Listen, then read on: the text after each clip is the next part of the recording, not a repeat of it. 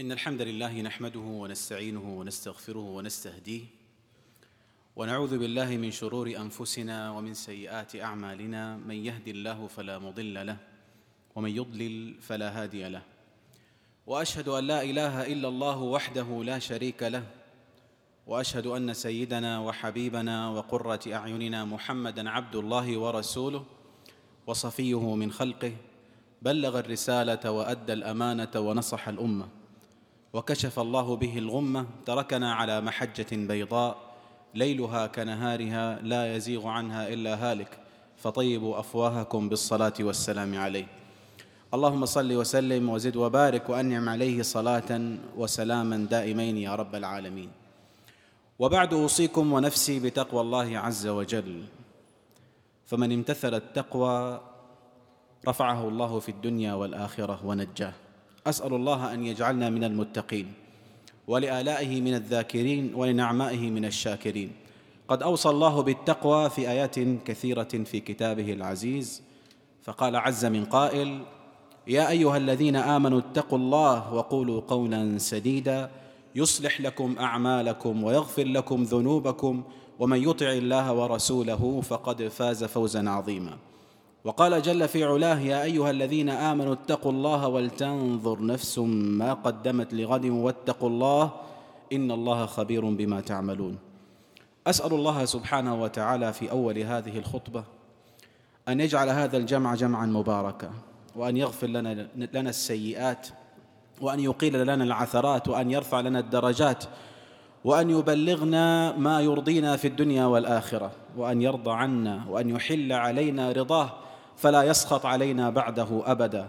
أسأله سبحانه وتعالى أن يوفقنا ويقربنا من الثلة المباركة التي تستظل تحت ظل الرحمن يوم لا ظل إلا ظله. وأن نكون إخوانا على سر متقابلين في فردوسه الأعلى بصحبة سيد المرسلين عليه الصلاة والسلام. وبعد يا سادة حديث اليوم حديث المحب إلى المحب. وحديث اليوم هو في دلالة الحب لكن أي حب أتحدث عنه؟ وأي مشاعر أتحدث عنها أتحدث عن محبة النبي صلى الله عليه وسلم. والحب اليوم هو في في الصلاة والسلام عليه. يا سادة من أحب أبا القاسم عليه أفضل الصلاة وأزكى السلام طيب فمه بالصلاة والسلام عليه بالدوم وبالديمومة. وألا تكون الصلاة هي فقط عند ذكر اسمه عليه الصلاة والسلام. الحقيقة اليوم أريد أن أقف معكم في هذا الظلال في ظلال محبة النبي صلى الله عليه وسلم وتحت معنى وعنوان فضائل الصلاة على النبي صلى الله عليه وسلم.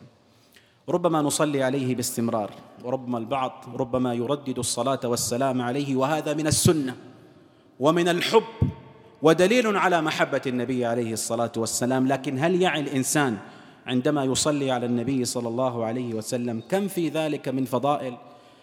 اقرأوا في التراث كم هناك كم من مؤلف يتكلم عن الصلاة على النبي عليه الصلاة والسلام. لقد عد ابن القيم كتابا كاملا في جلاء الأفهام في الصلاة والسلام على خير الأنام وهو يتكلم عن الثمرات فعد الثمرات في الصلاة على النبي عليه الصلاة والسلام تسع وثلاثون فائدة. تسع وثلاثين فائدة عندما يصلي الإنسان على النبي عليه الصلاة والسلام. سأتكلم عن بعض الفضائل وسأترك لكم الثمرات لتقرؤوها. الفضائل كثيرة. والله لو خرجنا اليوم فقط ونحن نستحضر واحدة من هذه الفضائل والتزمنا بها وأيقن الإنسان عندما يردد الصلاة على النبي صلى الله عليه وسلم واستحضر في تلك الساعة وفي ذلك الوقت هذا الفضل لكفى. كيف وهي فضائل عظيمة؟ وأنا اليوم لا أزعم أنني سأجمع لكم كل فضيلة في الصلاة على النبي صلى الله عليه وسلم. لكن حسبي ببعض الكلمات وبعض الفضائل التي تحرك النفوس لتكون الصلاة على النبي عليه الصلاة والسلام جزء من حياتنا. نرجو بها الثواب من الله سبحانه وتعالى وأن نكون بذلك من أصحابه ويدركون شفاعته عليه الصلاة والسلام. وأقصد بالصحبه أي المعية في يوم الدين. أول فضل من الفضائل الذي يناله المصلي على النبي صلى الله عليه وسلم أن الله بكرمه وفضله أنه يضاعف تلك الصلاة وذلك الثناء. اذا الصلاة معناها الثناء من الله عز وجل. يذكر جمهور العلماء على أن الصلاة على النبي صلى الله عليه وسلم من الله الرحمة. إن الله وملائكته يصلون على النبي. ومن الملائكة الاستغفار. ومن الناس الدعاء. لكن أجمل ما قيل في ذلك أن الصلاة على النبي عليه الصلاة والسلام معناها ثناء الله سبحانه وتعالى على عبده في الملأ الأعلى أي عند الملائكة المقربين. فنحن عندما نقول اللهم وص... اللهم صل وسلم على سيدنا محمد نرجو من الله أن يثني على عبده في الملأ الأعلى. أقول فتخير هذا الثناء عندما يكافئنا الله سبحانه وتعالى على ثنائنا على عبده بالثناء علينا مضاعفة. قد صح عن النبي صلى الله عليه وسلم انه قال من صلى علي صلاة صلى الله عليه عشرا عشرا. وفي بعض الروايات سبعين صلاة. وهذا من كرم الكريم سبحانه وتعالى. هذا أجر. لندخل في الأجر الذي ذكره أبي وهذا الحديث حقيقة اليوم هو رسالة لكل مهموم ومغموم. لكل إنسان شعر بأن ذنوبه قد ارتقت وارتفعت إلى عنان السماء. من لم يترك في أبواب السيئات بابا إلا ولجه ولا طريقا إلا سلك. ليستمع إلى هذا الحديث الذي رواه الإمام الترمذي وهو حديث حسن صحيح. أبي بن كعب رضي الله عنه وأرضاه قلت يا رسول الله إني أصلي عليك وأكثر عليك الصلاة. فكم أجعل لك من صلاتي؟ كم أجعل لك في دعائي الذي أدعو به الله جل جلاله؟ وأسأله حوائج الدنيا والآخرة. هكذا قال شراح الحديث. كم أجعل لك في هذا الدعاء؟ الربع. ربع دعائي. هو صلاة وسلام عليك. فيقول له النبي صلى الله عليه وسلم إن زدت فهو خير لك. ما شئت وإن زدت فهو خير لك. قال يا رسول الله أجعل لك النصف نصف دعائي لله عز وجل أجعله صلاة وسلاما عليك. فيقول ما شئت وإن زدت فهو خير لك. ثم يقول له الثلثين يا رسول الله. أجعل دعائي الذي أرجو به الثواب من الله وحوائج الدنيا والآخرة. أجعل لك أو أجعل الصلاة عليك ثلثي هذا الدعاء. فيقول له النبي صلى الله عليه وسلم ما شئت وإن زدت فهو خير لك. كم نحن مقصرين في هذا الجانب. عندما ندعو الله عز وجل ولا نصلي على حبيبه صلى الله عليه وسلم. فيقول لما قال له الثلثين ثم قال له فإن زدت فهو خير لك. قال إذا أجعل لك صلاتي كلها. بماذا أجابه النبي صلى الله عليه وسلم؟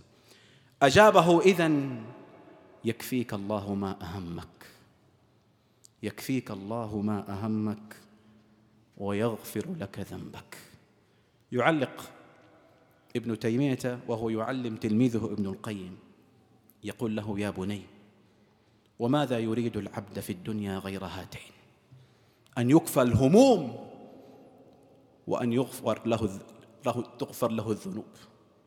ماذا يريد العبد غير أن يكفيه الله الهموم؟ لذلك إن استبطأت العلاج أو الشفاء فصل على الحبيب. وإن كان هناك ضيق في رزق فأهمك فأكثر من الصلاة والسلام عليه. وإن شعرت في معاملة ضرورية وحاجة ماسة لك قد أغلقت أبوابها فصل على النبي عليه الصلاة والسلام. هموم هذا كلام الصادق المصدوق الذي لا ينطق عن الهوى إن هو إلا وحي يوحى. إذا يغفر الله لك ذنبك ويكفيك ما أهمك أو تكفى همك ويغفر لك ذنبك. إن قلنا هذه الصلاة وصلينا على حبيبنا عليه أفضل الصلاة وأزكى السلام ونحن نستحضر هذا المعنى.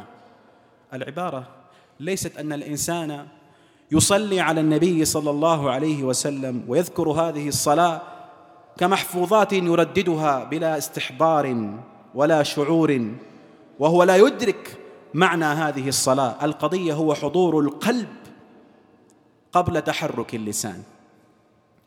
من الفضائل العظيمة في الصلاة على النبي عليه الصلاة والسلام أيضا محو السيئات وغفران الذنوب ورفعة الدرجات. يقول أبو طلحة رضي الله عنه وأرضاه أصبح النبي صلى الله عليه وسلم يوما من الأيام طيب النفس مشرق الوجه شعروا وهم ينظرون إلى النبي صلى الله عليه وسلم بأبي هو وأمي بهذا الإشراق. فقالوا يا رسول الله لقد أصبحت طيب النفس مشرق الوجه. فيقول يعني ويسألون لما؟ ليتعلموا. فقال النبي صلى الله عليه وسلم أجابهم على هذا التساؤل وهو هاش باش فرح. لقد أتاني من عند ربي آت. أي ملك. وقال من صلى عليك صلاة من أمتك. كتبت له في معنى الحديث عشر حسنات ومحيت عنه عشر عشر سيئات ورفع في الجنة عشر درجات ورد عليه بمثلها. هذا فقط عندما تصلي على النبي عليه الصلاة والسلام. كم كم يأخذ منا التقصير في الصلاة والسلام عليه؟ وصلي وسلم عليه سواء فيما ذكر عليه الصلاة والسلام أو فيما ذكره عليه الصلاة والسلام في الأوقات التي يستحب كيوم الجمعة مثلا أو في الأوقات مطلقا. اذكره في دعائك في دخولك إلى المسجد والخروج منه. اذكره في دعائك ولتعلم أن من هذه الفضائل هو الطريق إلى الجنة. نرجو دائما في كل عمل نعمله. نرجو ثوابه من الله أن الله يكرمنا بدخول الجنة. والأعمال هي بريد وطريق لكن المنعم جل جلاله يتفضل على البشر برحمته الواسعة فيدخلهم الجنة بأسباب العمل. وقد يدخل الجنة بغير أسباب. نطمع في كرم الكريم. يقول النبي عليه الصلاة والسلام في الحديث من لم يصلي علي خطئ طريق الجنة من لم يصلي علي خطئ طريق الجنة. اذا من طرق الوصول إلى الله في جنته أن الإنسان يكثر من الصلاة والسلام على النبي صلى الله عليه وسلم. أقف إلى هذا الحد لأتمم في الخطبة التالية بعض الفضائل وأصلي وأسلم على الهادي البشير والسراج المنير. فطيبوا أفواهكم بالصلاة والسلام عليه واستغفروا ربكم فيا فوز المستغفرين.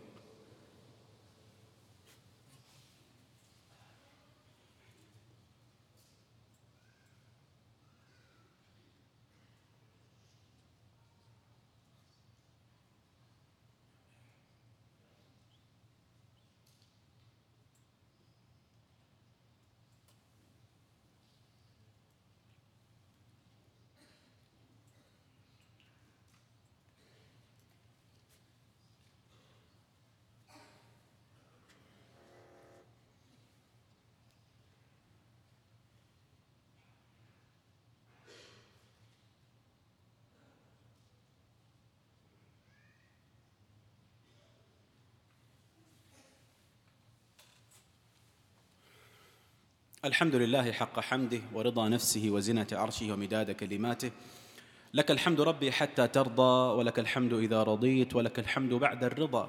وأصلي وأسلم على الهادي البشير والسراج المنير الذي بعث في هذه الأمة ليخرجها من الظلمات إلى النور ومن الجهل إلى العلم ومن الضلال إلى الهدى فصلوات الله وسلامه عليه. من ضمن الفضائل الكثيرة في الصلاة على النبي صلى الله عليه وسلم هو أن يدرك الإنسان الشفاعة.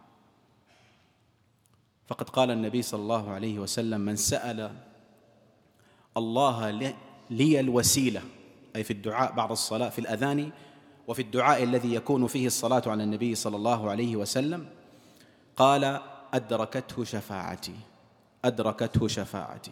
وورد في الحديث الحديث وإن كان ضعفه البعض وقواه البعض الآخر من صلى علي حين يصبح عشرا وحين يمسي عشرا فقد أدركته شفاعتي.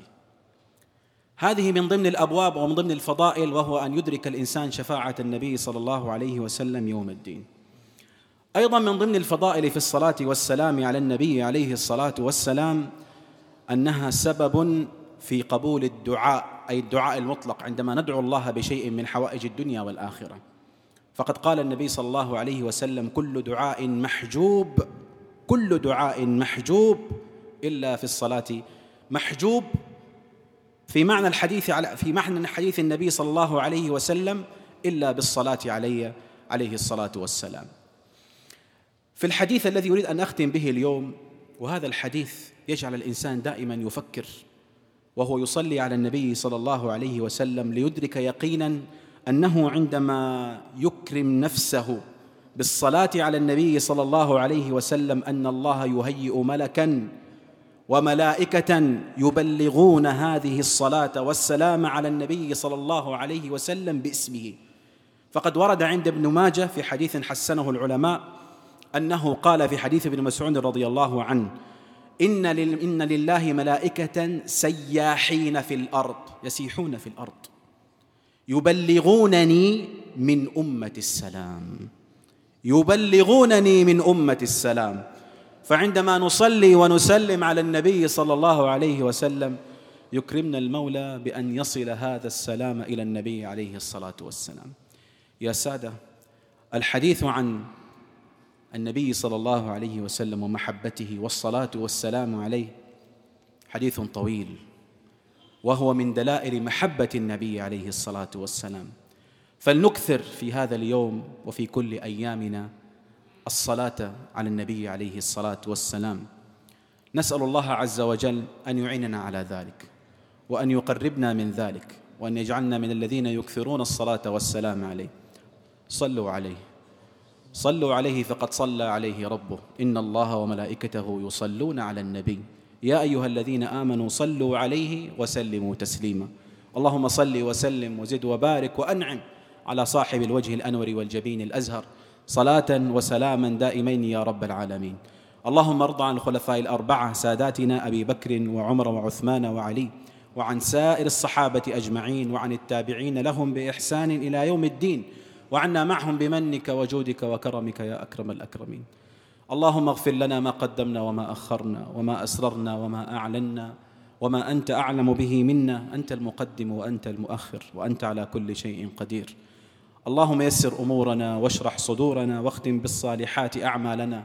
اللهم لا تدع لنا في مقامنا هذا ذنبا إلا غفرته ولا هما إلا فرجته ولا دينا إلا قضيته ولا عسيرا إلا يسرته ولا مبتلا إلا عافيته ولا مريضا إلا شفيته ولا ميتا إلا رحمته ولا حاجة من حوائج الدنيا والآخرة هي لك رضا ولنا فيها صلاح إلا أعنتنا على قضائها ويسرتها برحمتك يا أرحم الراحمين. اللهم اغفر للمسلمين والمسلمات والمؤمنين والمؤمنات الأحياء منهم والأموات. اللهم اغفر لموتى المسلمين الذين شهدوا لك بالوحدانية ولنبيك بالرسالة وماتوا على ذلك. اللهم اغفر لهم وارحمهم وعافهم واعف عنهم وأكرم نزلهم ووسع مدخلهم واغسلهم بالماء والثلج والبرد ونقهم من الذنوب والخطايا كما ينقى الثوب الأبيض من الدنس. واغفر لنا اللهم إذا صرنا إلى ما صاروا إليه برحمتك يا أرحم الراحمين. اللهم كن مع المسلمين المستضعفين في كل مكان. اللهم كن معهم في كل مكان. اللهم قو شوكتهم واجمع كلمتهم. اللهم ايدهم بتأييدك وانصرهم بنصرك المؤزر عاجلا غير آجل. اللهم اجعل لهم من أمرهم فرجا عاجلا غير آجل. اللهم انصرهم يوم قل الناصر وأعنهم يوم قل المعين. واجعل لهم من أمرهم فرجا اللهم كن معهم ولا تكن عليهم. كن معهم برحمتك ومنك وجودك وفرجك يا أكرم الأكرمين. اللهم آمنا في أوطاننا وأصلح أئمتنا وولاة أمورنا وأيد بالحق إمامنا وأصلح له البطانة التي تعينه على الحق وتؤيده عليه. اللهم من أرادنا أو أراد بلادنا وبلاد المسلمين بسوء فأشغله في نفسه. واجعل كيده في نحره. واجعل دائرة السوء عليه بعزتك يا قوي يا جبار. ربنا تقبل منا إنك أنت السميع العليم. وتب علينا يا مولانا إنك أنت التواب الرحيم.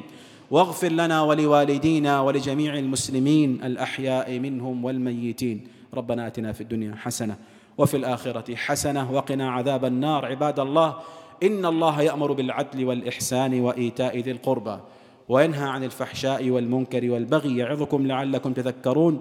فاذكروا الله العظيم يذكركم واشكروه على آلائه ونعمه يزدكم. ولذكر الله أكبر والله يعلم ما تصنعون.